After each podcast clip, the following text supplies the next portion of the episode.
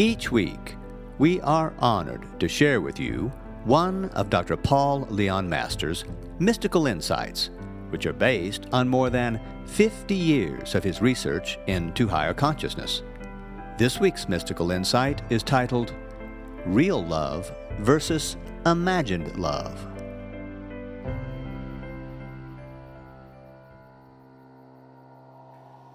Is it real love or is it imagined love? Have you ever asked yourself this question? Many people have, and numerous others are currently making this very same self inquiry. The question may be asked under varying circumstances, such as when contemplating a new relationship, in the midst of a current relationship, or in retrospect when reflecting on a previous relationship. And why is this such an important question? The reason is that love, above all else in life, is the single most important source of happiness, apart only from one's relationship to God. So many relationships and marriages end because one or both partners could not distinguish real love from imagined love. Real love is from the heart, from the very soul of a person and it is lasting. In all relationships, there are disagreements and bumps in the road in communication. But in the case of real love, such dips in a relationship do not diminish the love. Real love can override any temporary negativity between two people. Sometimes, a separation gives both parties the time needed to study their respective feelings and come to the realization that the love they have shared is lasting. Yet, even under these conditions, love, or the feeling of love, can be deceptive if two people have formed a bond not of love, but of codependency. Codependency exists where the needs of the two individuals keep them clinging to one another in a pretense that they are in love, when in truth their togetherness is based on a need. These needs can include finances, health, caretaking, sexuality, emotional companionship, children, security, and more. When asking yourself if it is real love or imagined love, the first thing to ask is whether the relationship is filling one or more needs.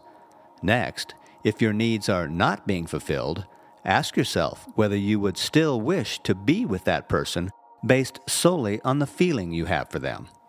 By feeling, you might include loving the other person's inner nature, such as their spirituality and goodness, their warmth and humor, and their sensitivity to the real values of life over and beyond superficialities.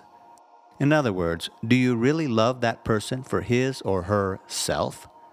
If you cannot honestly answer that you love someone for what they are within, then you are probably experiencing imagined love rather than real love. Short term imagined relationships or marriages are generally brought on by temporary infatuation with a person's appearance, their position in life, financial security, fame, or power. It could also have to do with your own loneliness, sexual hunger, and financial insecurity that is, the need to be looked after or taken care of. None of these short term fantasy needs has anything whatsoever to do with real love. In determining whether it is real love or imagined love, you must be totally and completely honest with yourself. A person's needs can manufacture an imagined love that passes itself off as real love. Numerous people delude themselves into believing that they are in love with someone so that their needs may be met. This is very sad because it leads to the eventual breakup of a relationship or marriage. Perhaps the saddest part about it is the time spent in an imagined love that could have been spent experiencing real love. On the other side of the coin, it might be that a person has to experience one or more imagined loves in their life to finally come to an understanding of what real love truly is. One way to avoid this dilemma of imagined love, something based on need rather than love, is to turn everything regarding your needs over to God. Begin to think of God as the source for supplying your needs. Adopt an attitude that you look to God, not another person, to supply your needs. If a real relationship exists between you and God, then God will supply your needs, leaving you free from trying to fulfill those needs through another person. Grow in spiritual maturity and realize that there is only one real need of the human soul, and that is the need for a relationship with your Creator. Being free of such needs gives you a state of mind and heart where you are truly able to see and discern whether yours is real love or simply imagined love. In real love, two souls fall in love with each other, or in the case of soulmates, they are already in love with each other, as their love is eternal. The meeting of two physical bodies and two minds is secondary to an eternal source relationship that already exists. This is why, when real love is present, both people have an appreciation of the other person from within. There is an appreciation of the beauty contained within another's soul, for the beauty is a mirrored reflection of their own soul. For this reason, in real love, there is a lasting feeling of oneness between people and their souls.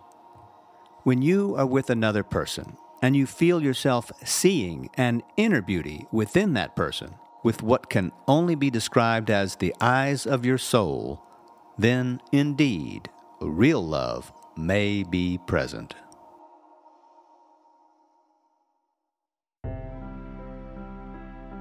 This week's mystical insight was taken from Dr. Masters' course of study called The Theocentric Way of Life. For lectures, meditations, and other teachings by Dr. Masters, we invite you to thoroughly explore our website, metaphysics.com, and take advantage of all the opportunities that are offered there for the healing of body, mind, and spirit.